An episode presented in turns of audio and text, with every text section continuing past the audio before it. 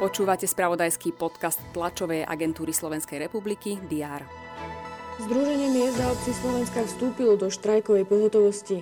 Samozprávy obmedzujú komunikáciu so štátom, vlajky stiahli na pol žrde. O zdanení mimoriadných príjmov z ruskej ropy a balíku pomoci v boji proti inflácii bude parlament rokovať v skrátenom legislatívnom konaní. Senát amerického kongresu vo štvrtok schválil balík pomoci Ukrajine v hodnote 40 miliard dolárov. Aj tieto informácie rezonovali v spravodajstve predchádzajúci deň. Je tu záver týždňa a s ním aj prehľad očakávaných udalostí. Vítajte pri jeho sledovaní.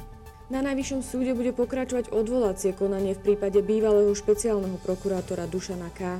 Čeli obžalobe zo zločinu založenia, zosnovania a podporovania zločineckej skupiny, zo zločinu príjmania úplatku, zneužívania právomoci verejného činiteľa a z prečinu ohrozenia dôvernej a vyhradenej skutočnosti. Očakáva sa tiež verdikt v disciplinárnom konaní proti súčasnému špeciálnemu prokurátorovi Danielovi Lipšicovi. Návrh na začatie konania podal generálny prokurátor Maro Žilinka. Národná rada pokračuje v rokovaní. Poslanci sa majú venovať vládnym návrhom, o ktorých budú rokovať v skrátenom legislatívnom konaní. Ide o zdanenie mimoriadnych príjmov z ruskej ropy a balík pomoci v boji proti inflácii. V rýchlenom režime majú poslanci rokovať aj o tzv. Lex Ukrajina 3. Ten hovorí o podpore starostlivosti o deti aj odidencov so zdravotným postihnutím. Štátna ochrana prírody bude pri príležitosti Svetového dňa migrácie rýb hovoriť o spriechodňovaní migračných bariér na slovenských riekach.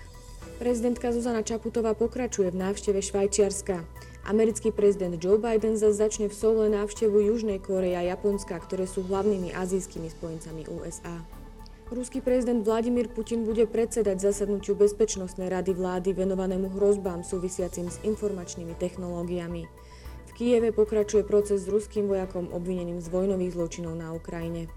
Pokračuje aj majstrovstva sveta v ľadovom hokeji. Slovensko sa podvečer postaví proti Kazachstanu.